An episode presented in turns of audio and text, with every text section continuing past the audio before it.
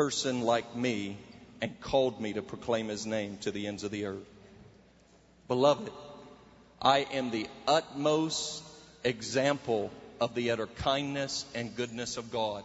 If I can stand up here and he can take my weak words and anoint them with his power, he can use anybody. Anybody. Isn't that just like God to take the weakest of the weakest and make them glorious in his sight? That's your story. That's my story. Well, I want you to stand up with me. I want you to open up your Bibles to Psalm 24. We have some serious business to attend to tonight. It's very important for your generation that you hear the Word of God for your generation.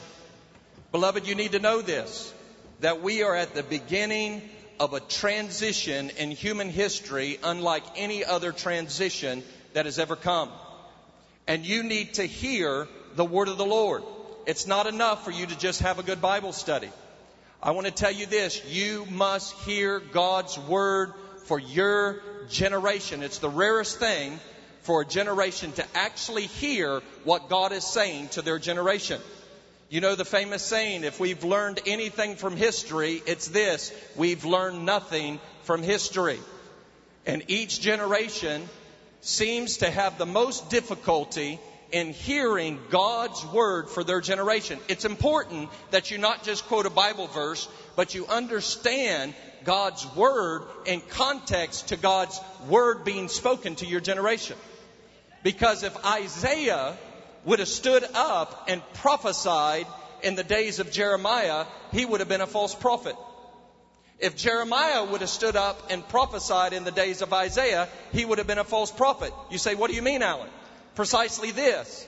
In the days of Isaiah, Isaiah said to King Hezekiah, Do not fear, for when the Assyrian um, army comes against you, God will deliver this city. And people fled to Jerusalem for protection. Beloved, Jeremiah's message was exactly opposite. If you stay in this city, the king of Babylon will come against you and he will destroy you, and a third of you will die by hunger and famine, and another third by the sword. You see, if Jeremiah would have stood up in Isaiah's day and said, Flee the city, they would have been in trouble. And if Isaiah would have stood up in Jeremiah's day and said, Run to the city, he would have been a false prophet. So it's not enough for you to quote a Bible verse. You have to be able to quote the Bible verse in context to what the Spirit is saying to the churches. And over and over, at the beginning of the book of Revelation, Jesus speaks to the seven churches of Asia Minor, and this is the repeated saying Let him who has ears hear what the Spirit is saying to the churches. You must hear for your generation.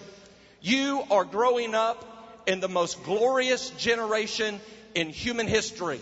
The one that I believe that will usher in the second coming of our Lord and Messiah Jesus. I believe that will be you. But in the midst of that glorious generation, it will be vital that you hear God's word.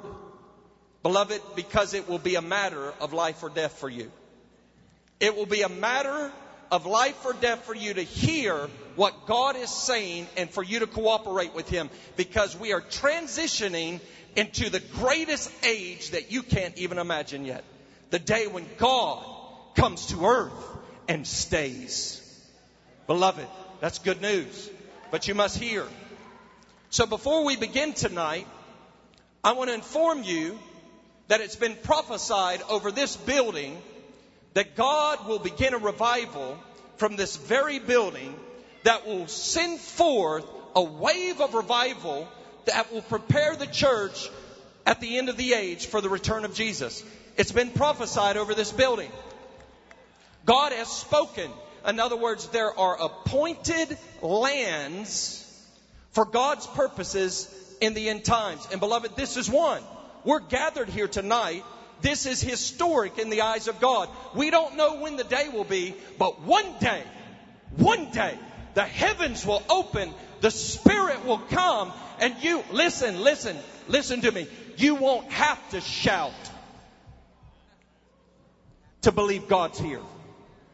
He will descend and you will bite the dust.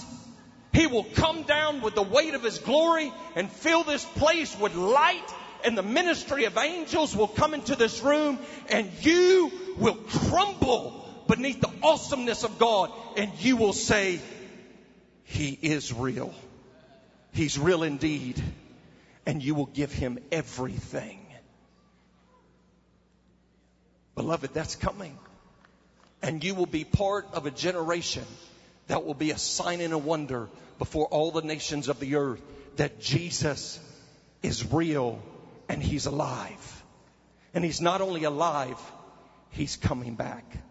Beloved, you won't have to shout on that day when the Spirit will give witness to your spirit who Jesus is. We don't know when that's going to happen. It might happen tonight, might happen tomorrow, but beloved, we know this. It will happen because God is not a man that he should lie.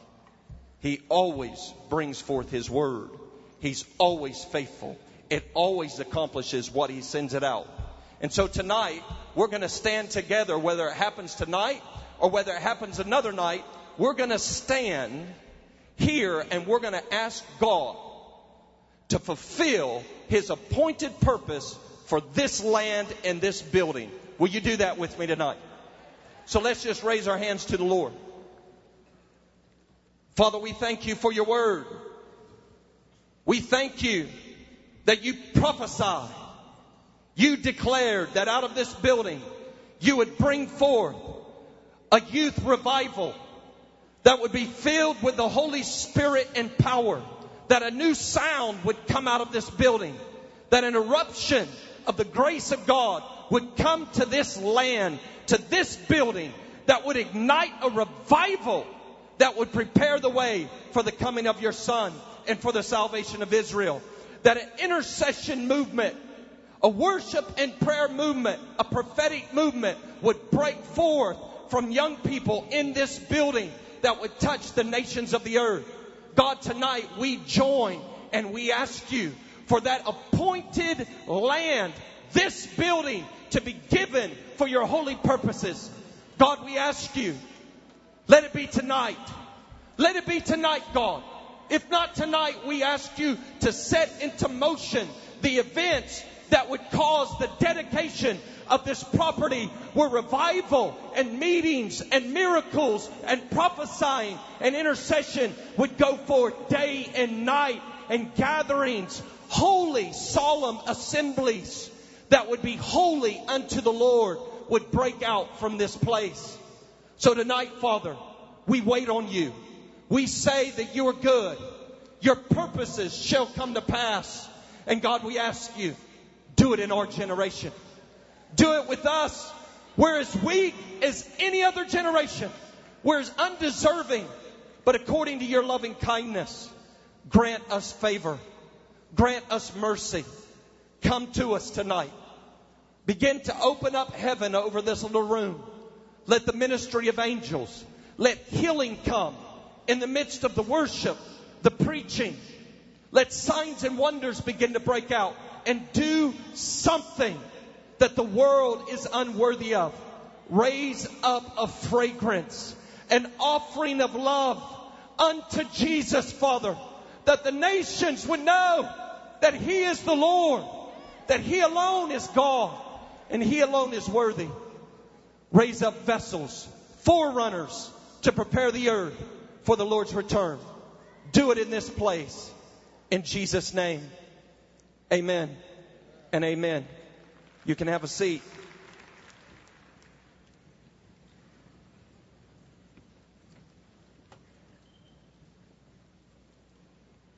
Turn with me to Matthew chapter 11.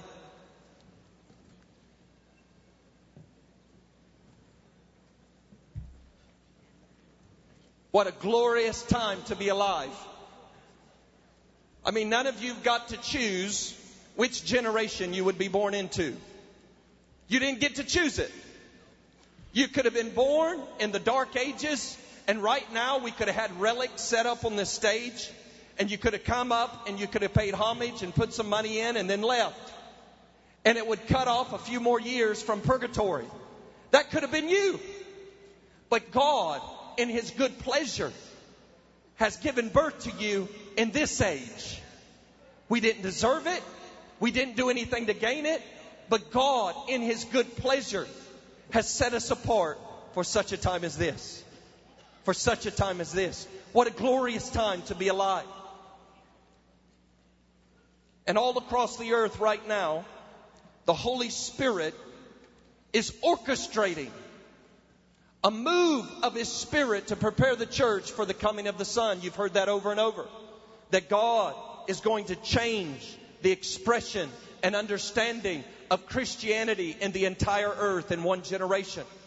That God, before the coming of Jesus, is going to bring about a great movement in the body of Christ to prepare to give a witness unto Jesus, to make known who God is and what He's about to do. The Lord is preparing the earth for such a thing as this, and it's important for us in this hour to cooperate with the Spirit's work so we know how to posture our hearts and, and invest in those things which God is investing. It's important that we hear the word of the Lord, that we take this word and we begin to apply it in specific ways that cooperate with the specific work of the Holy Spirit in that generation. Now we know from the Word of God that the church is described in glorious terms at the coming of the Lord Jesus. How many of you understand what the apostolic prayers are? They're the prayers that the apostles prayed. They're the prayers that God has co-signed. They're the prayers that made it in the scripture and that whatever was asked and made in this canon, in this scripture, God is going to answer. And we lift them up before the Lord. And many of the apostolic prayers give us hints at the glory that the church is going to walk in before Jesus returns. With such phrases as in Philippians 1 9, that God is going to make the church abound in love that we're going to bear the fruits of righteousness, that we're going to have discernment to know the ways of love, to cooperate with the spirit of love, that we'll be blameless and preserved, holy and righteous at his coming. We have such prayers that tell us in 1 Corinthians 1 4 and following, it tells us that the church will be enriched in all utterance. We'll have prophetic knowledge. We'll prophesy and the nations will hear. It goes on to say that the church will not lack in any spiritual gift. Can you imagine that? The workings of miracles, the discerning of spirits, the gifts, plural, of healings. That all of these things will operate in the church before the coming of the great and glorious day of the Lord.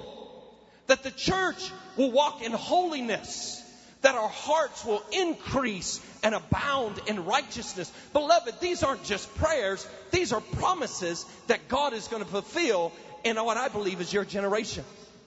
Now, it's hard for you to imagine that, but beloved, that's the glory of it. In one generation, God is going to display before all the nations of the earth that He alone is God. It says in Zephaniah that he will reduce the gods of this earth to nothing. He will reduce them to nothing and he will do it before the witness of a people prepared, glorious. In fact, he's going to make us without mixture so that we would have the spirit without measure. Do you know what that means? That God by his spirit is going to take weak us, the weak church among the nations, and like the day of Pentecost, when they were waiting in the upper room, the Spirit will suddenly come upon all the nations of the earth simultaneously. And at that point, when the Spirit breaks out, the church worldwide will raise up and awaken out of her dust. She will come forth like a glorious new man. Oh, beloved. And on that day, the nations will witness that God is real. And in that day, they shall prophesy, says God. They shall dream dreams. They shall see visions, signs, and wonders. The, even the heavens will be affected.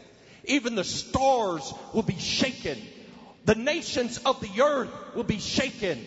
But here's the good news. In the hour of that glorious witness, everyone who calls upon the name of the Lord shall be what? Saved. Beloved, if you want to know what your life's about, I just told you. If you're wondering, you're in your 20s, and you want to know what your calling is, it's to cooperate with that mission statement I just gave you. That's what God has put in your heart. In fact, if I would have said this 30 years ago, it, um, I would have been really young and it would have been really simple. I would have been seven years old. But beloved, at that point, if I would have said this or someone else, let's say Mike would have said this, and he would have been much older than seven, and he would have brought forth the word, of which he did probably in that day. He brought forth the word. Guess what?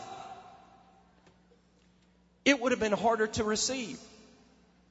But today, the very fact that I say it, and right away, the witness of the Spirit in your heart goes, Yes.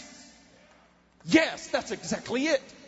This is what I was made for. Beloved, that's a sign in itself that this is the hour in which God is preparing you for the coming of His Son. Beloved, you should take great joy in that. I want you to turn to Matthew 11. Because in Matthew 11, God gives us a picture of John the Baptist. And in that, God is going to reveal to us those things which are to be highlighted by the Holy Spirit that just as God highlighted them in the life, in the vessel of John the Baptist, so too shall he highlight these very things in the life of the generation in which the Lord returns. These very things God is going to bring to light and emphasize. They won't be the only themes, but beloved, they will be primary themes that the Holy Spirit will validate, bring forth in His church, and set our feet upon a rock and make our footsteps firm. And so if we can understand these things, it can cut down on a lot of traffic in our own lives of what we're to give ourselves to, of what we're to cooperate with. Because right now, beloved, we hear many sermons on methodology. But I want to tell you, it's not about methodology. Right now, it's the hour of vessels. God is looking for vessels. God is raising up vessels.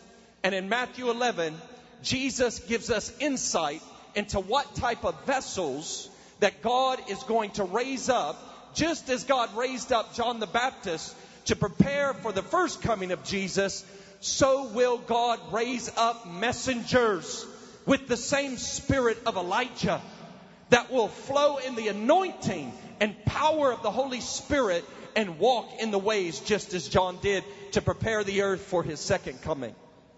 God will prepare for the second coming in very similar ways as he did for the first. And he did it through a vessel. So turn with me to Matthew 11 and let's look at it. It's a very unusual passage. Starting in verse 2. Well, let's start in 1. It's so good. Just, if you have your Bibles, open up. Nothing will replace you opening up that Bible and putting your eyes on that page. Now it came to pass when Jesus finished commanding his twelve disciples that he departed from there to teach and to preach in their cities. And when John had heard in prison about the works of Christ, he sent two of his disciples and said to him, This is to Jesus, Are you the coming one, or do we look for another? Jesus answered and said to them, Go and tell John the things which you hear and see. The blind see, the lame walk, the lepers are cleansed, and the deaf hear. The dead are raised up, and the poor have the gospel preached to them. And blessed is he who is not offended because of me. And as they departed, Jesus began to say to the multitudes concerning John, What did you go out into the wilderness to see? a reed shaken by the wind? But what did you go out to see? A man clothed in soft garments? Indeed, those who wear, wear soft clothing are in king's houses. But what did you go out to see? A prophet? Yes, I say to you, and more than a prophet. For this is he of whom it is written, Behold, I send my messenger before your face, who will prepare your way before you. Assuredly, I say to you, among those born of women, there is not risen one greater than John the Baptist, but he who is least in the kingdom of heaven is greater than he. And from the days of John the Baptist until now, the kingdom of heaven suffers violence, and the violent take it by force. As we look here, Jesus is going to give commentary on the life of the one who was appointed to prepare for his first coming. He's going to give commentary. Beloved, this is rare in scripture that Jesus stops to give commentary on an individual in the New Testament, in the Gospels. But here we're going to see an unusual stopping of Jesus to give us insight on John the Baptist's life. Now, if you remember the context of this verse, John is in prison. John had been put in prison because he spoke against Herod and, and Herod's illegal uh, marriage. So he's in prison, and John is trying to get his disciples to quit clinging to him and to go to Jesus. I mean, can you imagine? John has preached over and over, Behold, the Lamb of God who take away the sins of the world. Behold, I waited for the one in whom the Spirit would rest upon like a dove. And when I saw him, I then told his disciples, Behold, the Lamb of God this is he who the prophets told of. This is the Messiah, the King of Israel, who will bring salvation to the ends of the earth and grant a season of amnesty and forgiveness that all who would call upon his name would be saved. So John told this message over and over. In fact, the apostle John and Andrew got it. As soon as they heard John give that message, they went, okay, we got it. We're following him. John, thank you for your discipleship training. We're going with the Messiah. Is that okay? They left and went. And as a matter of fact, we know from John chapter 3 that his other disciples didn't. Because in John chapter 3, a dispute arose among John's disciples that all the people were leaving their ministry of baptism and going to Jesus' ministry. And so a great dispute arose. And do you remember what John said? He said, A man can only receive what's been given him from heaven. The bride is the bridegroom's. I'm only a friend of the bridegroom. Jesus is the bridegroom. The bride's his. Oh, and the friend stands and hears and rejoices in the bridegroom's voice. He says to him, Look, I must decrease. He must increase. And everyone who would believe in the Son shall have eternal life. In other words, guys, quit fighting. Go to Him. I am not the Christ. I am only a witness to the Christ. I am only a light to shine to the Christ. I give witness, but He is the one who has eternal life. In other words, leave me alone, people, please. Get away from me. I appreciate your following. I taught you all that I could, but please get away from me. Why? Because He is God in the flesh. Go to Him. It's my joy.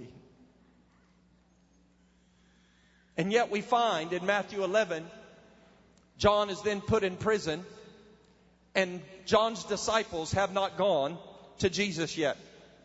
And so John does something. He works out a plan. If I can just send them to Jesus and give them a question to ask him, they'll be convinced. So look what he does. He sends them and he says, here's what you're to do. You're to go and ask him, are you the coming one or do we look for another? And here's what Jesus does. I mean, this is a great answer. How would you like this answer? Are you the one? Jesus stops and says, well, Behold. Pause. Just take a moment. So as they wait, Jesus heals the lame in front of their eyes. He heals the blind. He then raises the dead. He cleanses the lepers and preaches the gospel to the poor. And then he goes, What do you think? How about that? How do you like those apples? The blind see, the lame walk, the mute tongue shouts for joy, the deaf hear, and the dead are raised, and the lepers are cleansed. How do you like that? What do you think? And then he makes this statement But blessed are those who aren't offended because of me.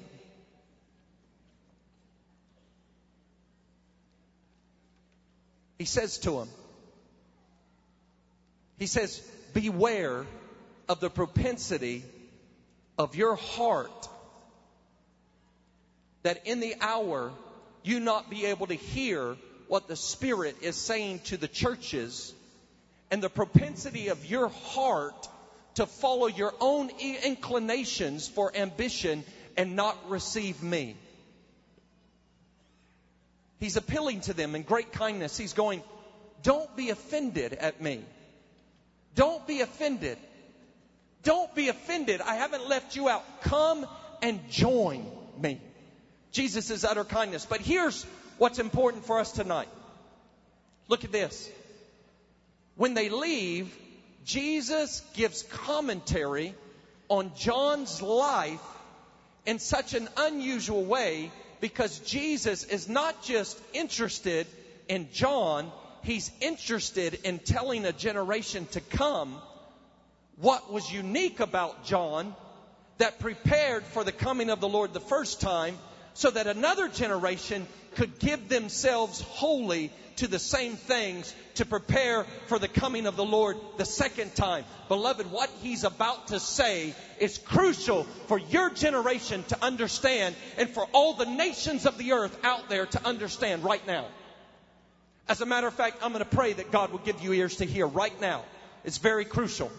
All of you who's watching on TV, it's crucial you hear what the Spirit is about to say concerning John's life and concerning your life. Father, I ask in the name of Jesus for you to open up the ears of hearers. Give us ears to hear and eyes to see. Open up your word in an unusual way that we might not be offended at what you're like. That we might not be given to the inclinations of our own heart, but we might cooperate with what the Spirit is doing in the church. Father, right now, send the spirit of revelation. Strike our hearts and prepare vessels of honor in Jesus' name. Now let's look at it. They depart, and Jesus began to say to the multitudes concerning John. Now, this is amazing. This is a place where Jesus is going to give unique insight. Now, now what you have to understand, this isn't sentimentality. This isn't Jesus saying, my, he knows his cousin is about to die. John is about to be executed. He knows that. But it's not sentimentality. He's giving an interpretation of John's life for a generation that's coming.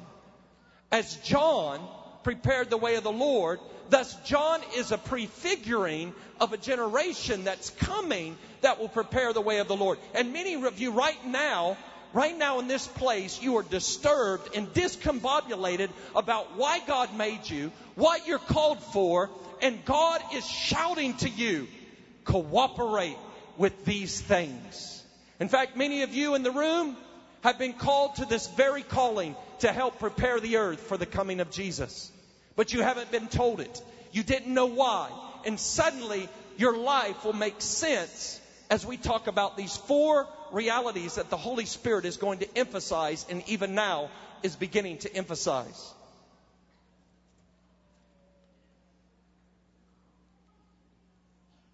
Jesus is going to interpret John's life and it's going to instruct us. You see, John was a consecrated vessel to prepare the Lord for his first coming. And Jesus begins the commentary with this. Now, this is an important question. He's going to emphasize it several times. You must understand why he's doing this. He says, What did you go out into the wilderness to see? He's speaking of John and he's looking at the crowd and he says, What moved you to go out into the wilderness to see John? In other words, what was it that moved you to take note of John? What was it about John that made the whole region? For you had to understand that John the Baptist, his ministry, some believe, was as short as six months, some believe as much as, as 18 months to two years. But in that short little window, the whole region rejoiced in his light. He didn't go to Judea. He didn't go, what I mean is, he didn't go into Jerusalem. He didn't prophesy on the streets and raise his voice there. He stayed in the wilderness. And as a matter of fact, it says into the hour of his manifestation, some 30 years, he remained in the desert. And from the desert, he launched his ministry and began to prophesy in the desert. Beloved, that's not, that's not the usual marketing strategy that we employ today. I mean, John makes it especially difficult.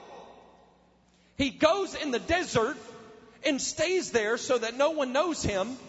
And then when the word of the Lord comes to him, he prophesies from the desert. You'd expect him to get the Spirit and then walk to some big city. Put a few posters up, rally the troops, gather them, then release the word of the Lord. John goes, No, from the desert, he launches out. And Jesus says, What were you looking for when you came out to John? What was it about his life that made a whole region travel from the luxury of their city into the wilderness and desert to hear something? What was it about his life? What was it about this vessel that made the whole nation shift and begin to hear the word of the Lord? What was it that made prostitutes and tax collectors go and search him out? Beloved, that's a key question. If you answer that question right, you'll be able to cooperate with what, what God wants to do in us. What type of vessel is necessary to gain the attention of the whole world? You see, beloved, God is going to change the understanding of Christianity in the entire earth in one generation. What we mean by that is the way unbelievers perceive us. The way they perceive us right now, their perception of us is very low. But beloved, Jesus points out about John, there was something about that vessel that gained the attention of the masses. What did you go out to see? What was it about his life that caused the curiosity of the whole world to take note and stand up in attention and say, have you heard John? What do you mean? Have you heard John? What do you mean, John? The guy in the desert. The whole world's going out to him. Have you heard John? And Jesus is pointing out what type of vessel will grab the attention of the nations at the end of the age. But here's why that's important. Right now, out of six billion people on the earth, five billion have not named the name of Jesus. Beloved, five billion people are not prepared for his coming. You see, when Jesus came first, the first time, he came to forgive sins. He showed the greatness of God's love and died on a cross that he might die for our sins, that we could live forever with God. The first time Jesus came to forgive sins and to show us the greatness of God's love. Beloved, the second time he comes, he comes like a lion. He comes with the strength of Almighty God to remove all wickedness and evil from the whole world. And beloved, that's good news. Why? Do you want to live in this state forever? Do you have a vision of a world that's filled with such iniquity forever? No. Jesus will come again and he will establish a government and righteousness and justice and the increase of his government will know no end. Beloved, when he comes the second time, it's to deliver the world from the bondage of wickedness. And on that day, he will separate the righteous from the unrighteous. The righteous will receive everlasting life. But I tell you, woe to the wicked, for they shall perish. Beloved, five billion people are not ready for what is coming. And God loves them so dearly that God, even for Nineveh, sent Jonah. Even for the Ninevites, who would then rise up and crush northern Israel, God even loved his enemies enough to send a prophet to tell them the way of the Lord so they could repent. How do you think he feels for five billion souls on planet earth right now? How do you think he feels for a billion souls in India? For a billion souls in China? For a billion souls across the continent of Africa? For 250 to 300 million in America? Beloved, Jesus wants them warned. Why? So they can receive his love and not scorn it. So that the ones he made in their mother's womb can come to a saving knowledge of him. So God, in His great kindness, is going to pour out His Spirit on a generation, on a church, to give a true witness concerning what He's like and what He's about to do. Why? So that all who call upon the name of the Lord shall be saved. This is what's happening right now. God is looking for vessels like John. Now I want to run through these four characteristics. They're crucial.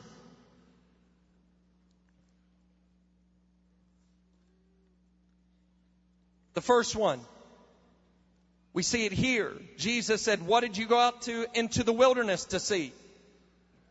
Luke chapter 1 verse 80 tells us that John grew up and remained in the desert until the day of his manifestation.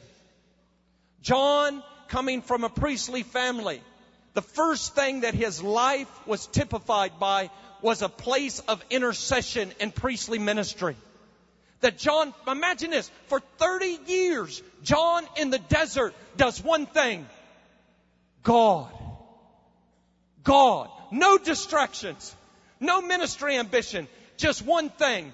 Gaze upon the beauty of the Lord. Know your God. I can almost hear John's mother saying, John, remember the calling. Remember, you're going to be the prophet of the Most High. John, remember, you're going to give light to your people. You're going to tell them the way of salvation. You're going to announce the forgiveness of sins. John, remember, you must get to know your God. John, don't get anxious. Young man, I can just hear him in those days in the desert as he's praying, as he's learning to hear, as he's worshiping the Lord, as he stands before him. I can almost hear John's mother going, John, don't get anxious.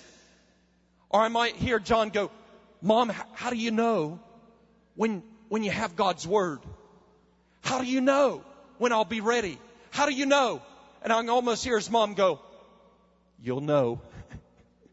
Trust me. You will know. Right now, one thing's needed stand before your God. You see, Jesus said that John came in the spirit of Elijah. Do you know in, in 1 Kings 17, the very first thing that is said about Elijah when he describes himself? He comes out of the blue and he prophesies a drought to Ahab. But you know what the first thing he says? He describes himself as one who stands before the Lord one who ministers before God as a priest before Him. Beloved, right now, all across the earth, this is the heart of God to prepare vessels. Hear me. He's raising up intercession. He's raising up a worldwide movement of worship and intercession as a seedbed, as a preparation for the knowledge of God to be released in vessels so that they can proclaim the word of the Lord when it comes. Right now, God is moving upon the church in a primary way to convince us that God is as glorious as He says He is. Beloved, did you know what? You're the only creature in heaven and earth that gets to ask God for things. You're the only one. No angels get to walk up and ask God for anything. In fact, we know that Satan asked him a few times and he said no. he tried. But you, right now, no matter how insignificant you may feel your life is, or I feel mine is, right now, I can close my eyes and I stand before the courts of the Almighty and I ask Him for things. God, for India. Loose your light upon India. God, Africa needs you, God. Release the glory of the Lord in Africa. I lift up little weak words like this. Help. Help. Oh God. Help. And you know what? The Holy Spirit takes that weak little prayer, escorts it before the King of glory. The King of glory hears it and he releases angels to do what we asked. Beloved, that's your heritage. And right now, all across the earth, God is raising up the key of David. He's raising up the understanding of intercession that God governs in the place of prayer and worship as we stand before Him and we go, You are the Lord. You're glorious. And then we ask Him for things. Oh, you're glorious. The earth is the Lord's, the fullness thereof, and all the inhabitants that dwell therein. Now open up ye gates. Be lifted up, you ancient doors. Let China have a door open for the gospel. Let the Middle East right now, Pakistan, Lord, release it for Iraq and Iran right now, God. Saudi Arabia, break in with your power. And God releases angels to do the bidding of the saints. Beloved, do you know this? You're at the top of the food chain in the kingdom of God. Do you understand that? Do you understand that no other creature gets to ask God for things. And here's the wisdom of God's rulership. Because He's designed that we rule through intercession, we ask Him for things and He gives the answers. Two things happen. Number one, we, as we talk to Him, we fall in love with Him. Isn't that wise? Actually, three things. That's one thing. There's, there's lots of things, but I'm just going to give you three. The first one's this that as we talk to Him, we fall in love with Him. And number two, as He answers us, we learn to trust Him and are fascinated with a God who answers prayer. And number three, all of us can do it. How many of you know right now, you wish God would release you in your ministry right now? You're in your 20s or 30s, but you know what? God is going to give you a history and intercession for many years and maybe even wait in your older years till your body begins to break down so you quit leaning on your own strength and actually believe that through weak words he governs the universe. Beloved, do you know how many revivals started were started by two widows praying? You know why? They actually believed they had nothing else to offer him but weak heart cries. If right now, just think at the age of 18, 16, 20, 30, you got a revelation that the best thing you could do is exalt Him and then ask Him for things out of His Word. Imagine if you gave Him the best years of your strength to come before Him and tell Him how beautiful He is, how holy He is, how awesome He is. And in the midst of that, oh, by the way, God, because you're so loving, transform Uganda, touch Rwanda, deliver Sudan. Beloved, if you did that in your strongest years, imagine 10, 20, 30, 40 years in, you would whisper to the king, Jesus, I've known you these many years. You are glorious. Move, deliver, heal, and God, out of friendship, would release a tidal wave of revival in your city. Imagine that. Right now you're wondering, what am I going to do this year? Beloved, what are you going to do in 20 years if you give yourself to prayer and worship and throw a little fasting in there and get a history with God so that you know Him? And you ask Him one little phrase. Right now, the body of Christ is looking for puzzle pieces. If we get the right combination, a door will open. Beloved, let me tell you, if you want to change policy, have the wife of the king whisper in his ear as his head's laying on the pillow. No, I'm serious. If you want to change policy, have his wife come in and whisper in his ear, honey, I, I, I don't understand all the intricacies of foreign policy. But you know, it just seems nice to me that you would release aid to this nation. Honey, really, honey? Really? That touched your heart? Yeah. The next day, legislation is put into, put into place.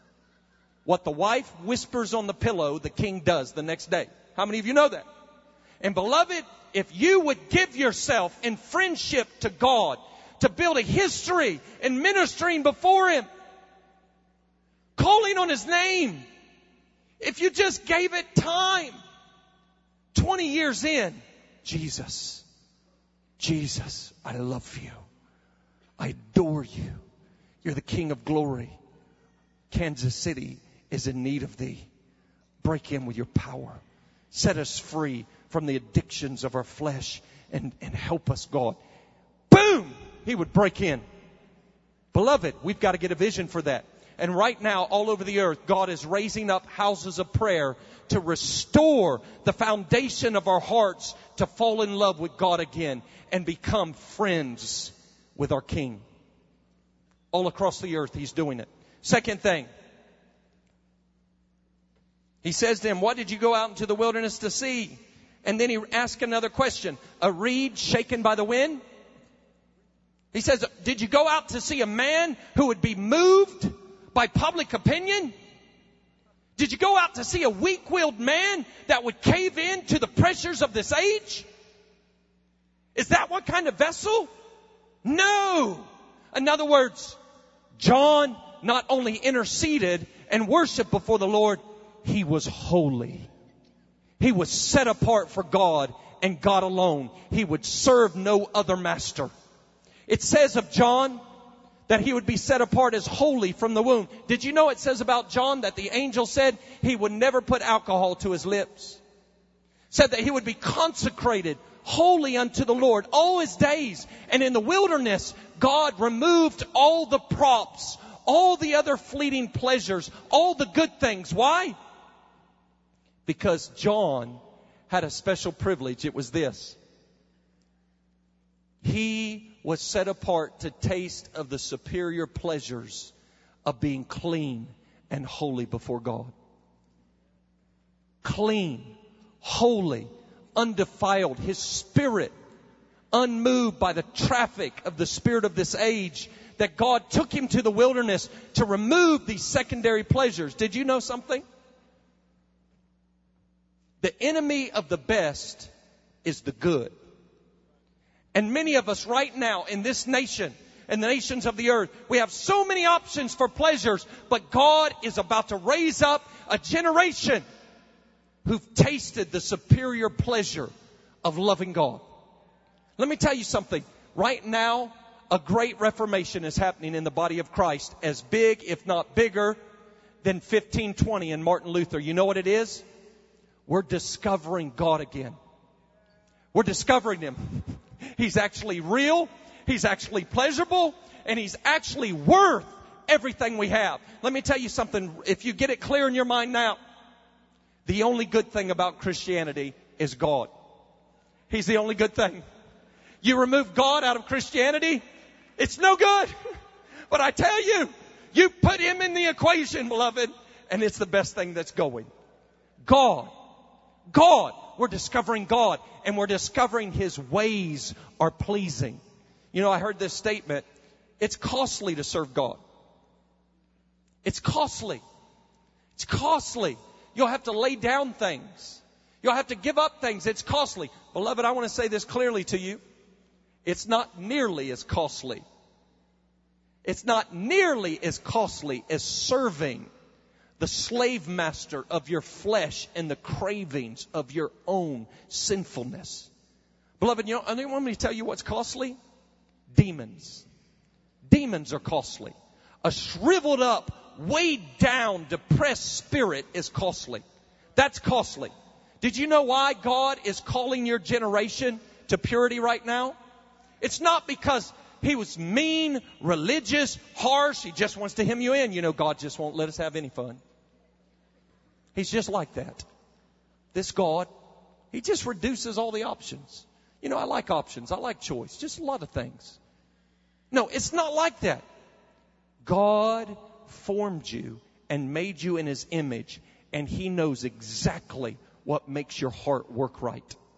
And you want me to tell you what joy is? Joy is when you go to bed at night with your conscience clean before God. You want me to tell you what joy is like? Joy is when God is dwelling in your inner man and you don't have to doubt that He loves you. Joy is when you haven't stumbled over a thousand sins that will have consequences for the next 10 years. I'm going to tell you that's joy.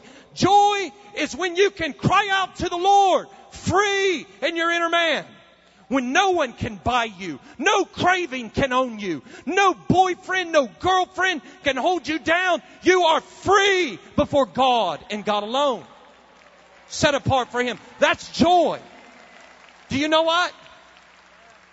Do you know what the first thing that was said about John the Baptist by the angel?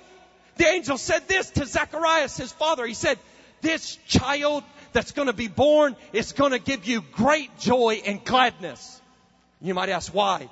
Because he's going to be holy. The author of all pleasure is going to set him apart and he's going to work right. Beloved, how many of you want to work right? Right now, the challenge is going out, the cry of God. He's saying to you, don't give yourself to the fleeting pleasures of sexual immorality. Some of you, He's speaking to you now, just like He spoke to me and said, never let alcohol touch your lips again. Some of you, He's beginning to win you over and saying, you know what? You work so much better and your heart is so much freer when you lay down bitterness and unforgiveness.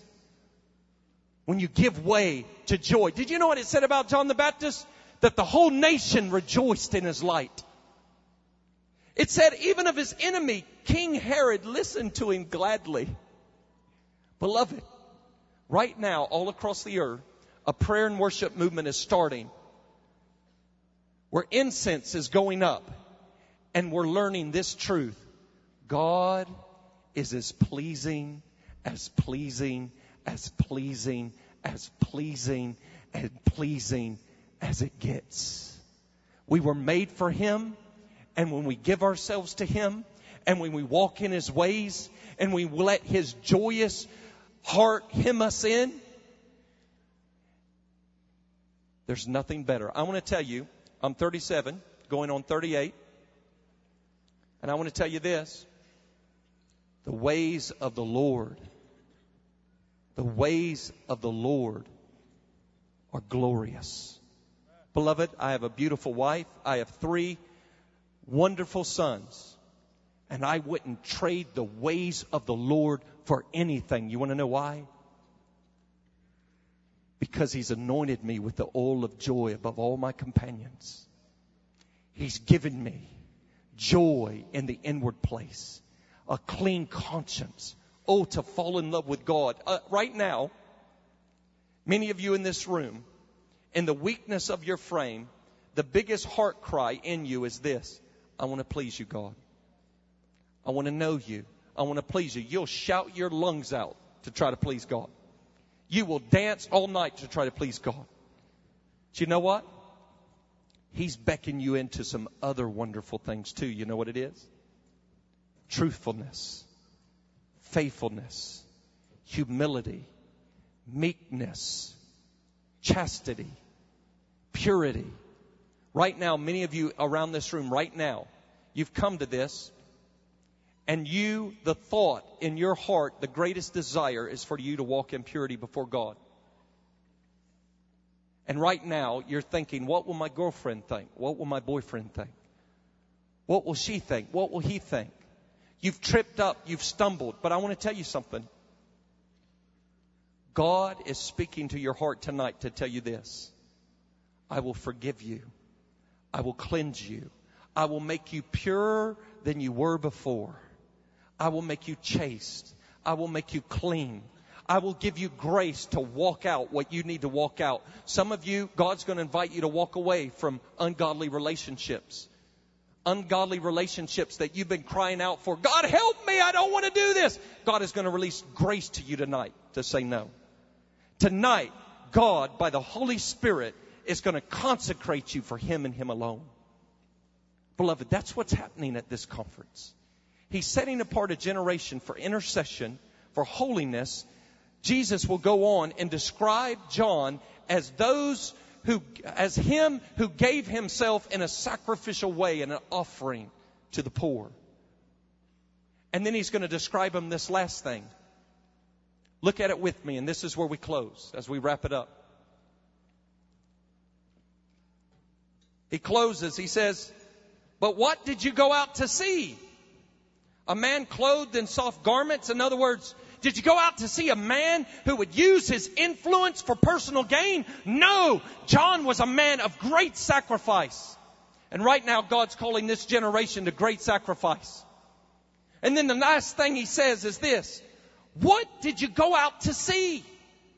And look what he says a prophet a prophet, more than a prophet.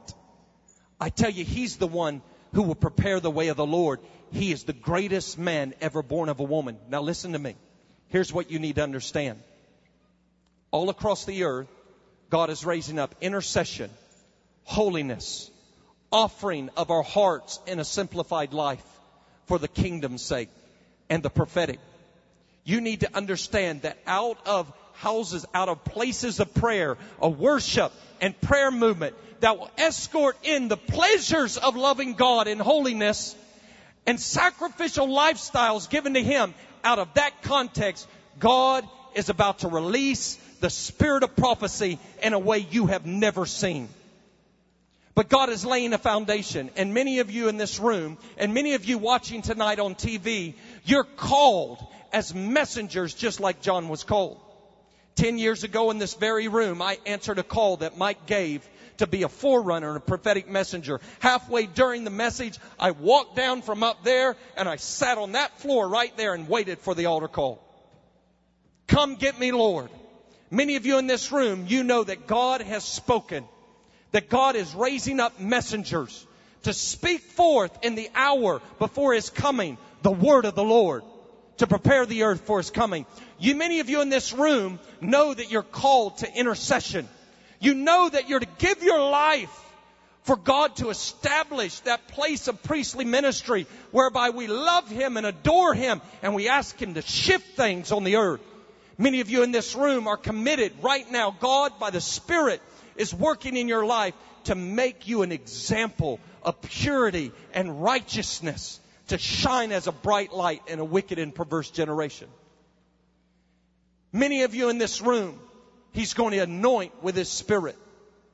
I want you, now I'll say it this way. Many of you in this room are called to be vessels who actually are proclaimers through writing, through singing, through preaching, through Bible studies. Many of you are going to do that in a direct way and lead the body of Christ as a whole in these four areas. If tonight you know that speaking of you, I want you to stand. You know that you're called at the end of the age as a forerunner, a messenger to prepare the earth for the coming of the Lord Jesus. I want you to stand. Beloved, look around. You're not alone. You're not alone. God is doing this all over the earth.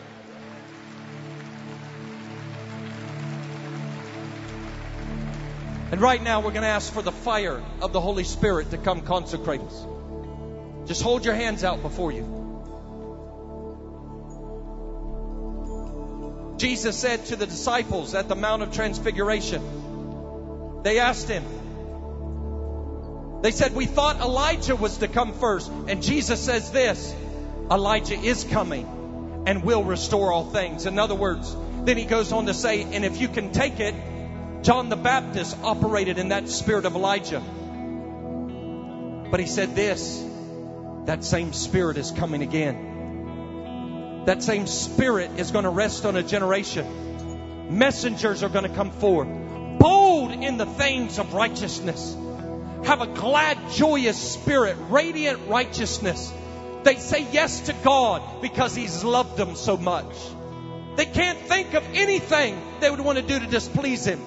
Madly in love with Him, given to Him, filled with the knowledge of God, filled with the love of God. They live out a simplified life, offering it unto the Lord. And in that hour, we don't know the day that's coming, but lovely, I want to tell you, there's a day coming when the heavens will open, a sound will break in and God will release His word like He did on John. And on that day, vessels will be prepared and the church will give the good witness. Let's just ask the Lord. Right now, all across, all across TV, right now, as you're listening, even now, the spirit of burning, that enabling fire of the Holy Spirit is touching your spirit. You know that you're called as a messenger.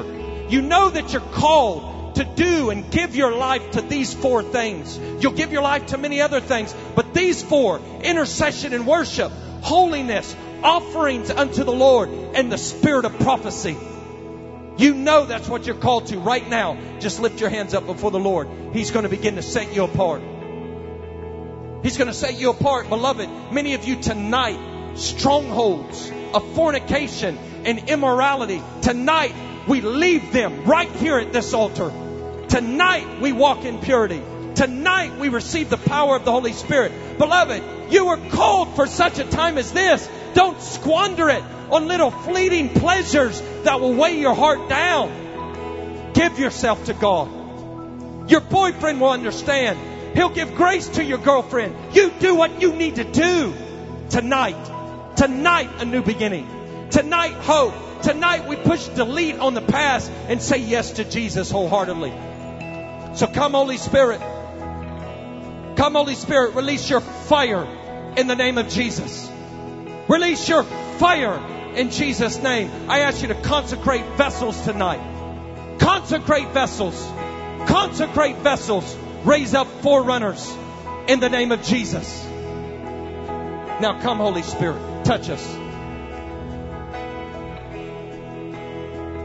We're going to wait before Him. We're going to wait for the Lord to begin to move among us with His empowering, fiery presence. Just begin to deal with the Lord. Ask Him. Say, set me apart for you and you alone, Jesus. Set me apart, God. I'm weak. My flesh is weak, but you are strong. I want you and all of you. Many of you, your passion's burned out. It's time tonight to give yourself. Jesus, come. Come. Come, Holy Spirit. Set apart a generation. In Jesus' name.